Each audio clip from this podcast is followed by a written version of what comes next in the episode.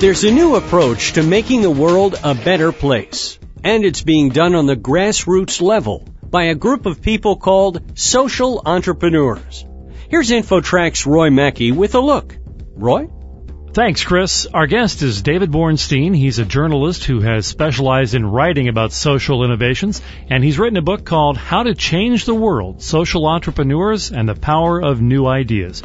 Let's start with that term, social entrepreneurs. Maybe you can just give us a thumbnail sketch of what that means.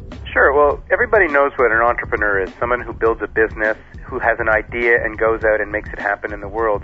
But what we're seeing is that more and more people who like to build things are building social changes, organizations, groups, networks that really go out and solve social problems and really help other people. And this is growing into really a new profession. So it is actually a profitable venture that's doing good as well. It can be profitable.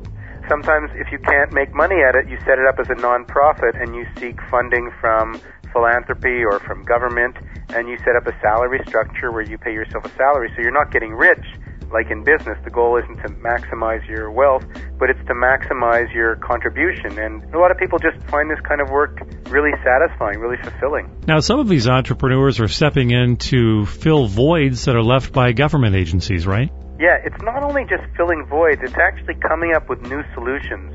You know, one of the presumptions that we have in our society is that if only we had enough focus from the government or enough funding, we would solve the problems in education or in healthcare or whatever. The fact is, we don't actually know how to solve a lot of these problems.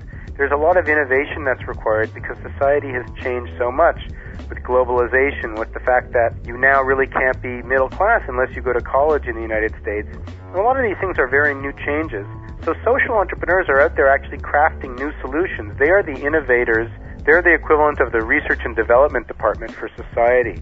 And once they develop their new solutions and models, then the question is, how do we scale them up and how do we help deliver those solutions to larger numbers of people? But I would say the main role for social entrepreneurs is to really come up with new ideas, better ways, you know, not just more cooking, but better recipes for society.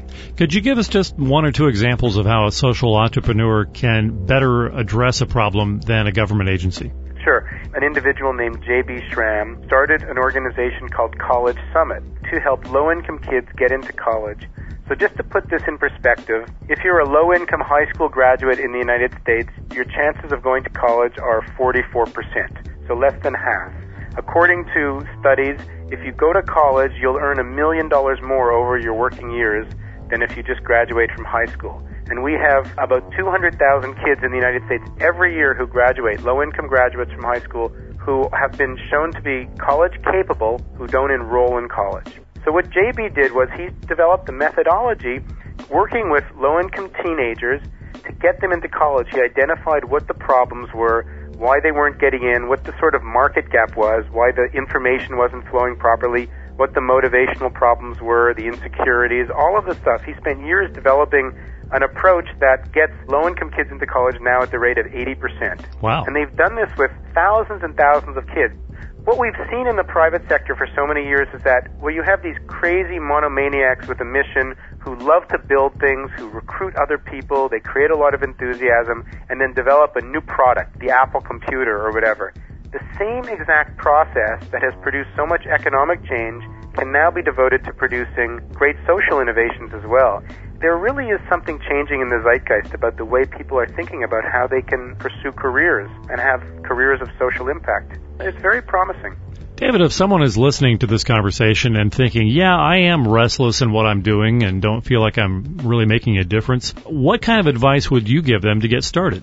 I would say to people, look around you, look at the things in your life that bother you, the kinds of things that you pass by every day, and you think, what is something that you can do about that? Even something that seems very small, just a phone call you can make, someone you could arrange a meeting with. Because from these very humble beginnings is where ideas are born. You have an interaction, you have a conversation, someone says, that's a good idea, let's try something else. So that is really where it begins, is you have to really look at your life and ask yourself, what's one thing I can do where I could just raise my voice a little and see if I can make a small difference. David Bornstein, the author of How to Change the World, Social Entrepreneurs, and the Power of New Ideas. Do you have a website, David? Sure, it's called howtochangetheworld.org, O-R-G. Well, thanks for spending some time with us today on InfoTrack. Oh, thanks very much. For InfoTrack, I'm Roy Mackey. That'll do it for this edition of InfoTrax. To learn more about this or previous InfoTrax shows and guests, visit us online at talkzone.com. InfoTrax is produced by Syndication Networks Corporation. Thanks for listening, and join us next time for another edition of InfoTrax.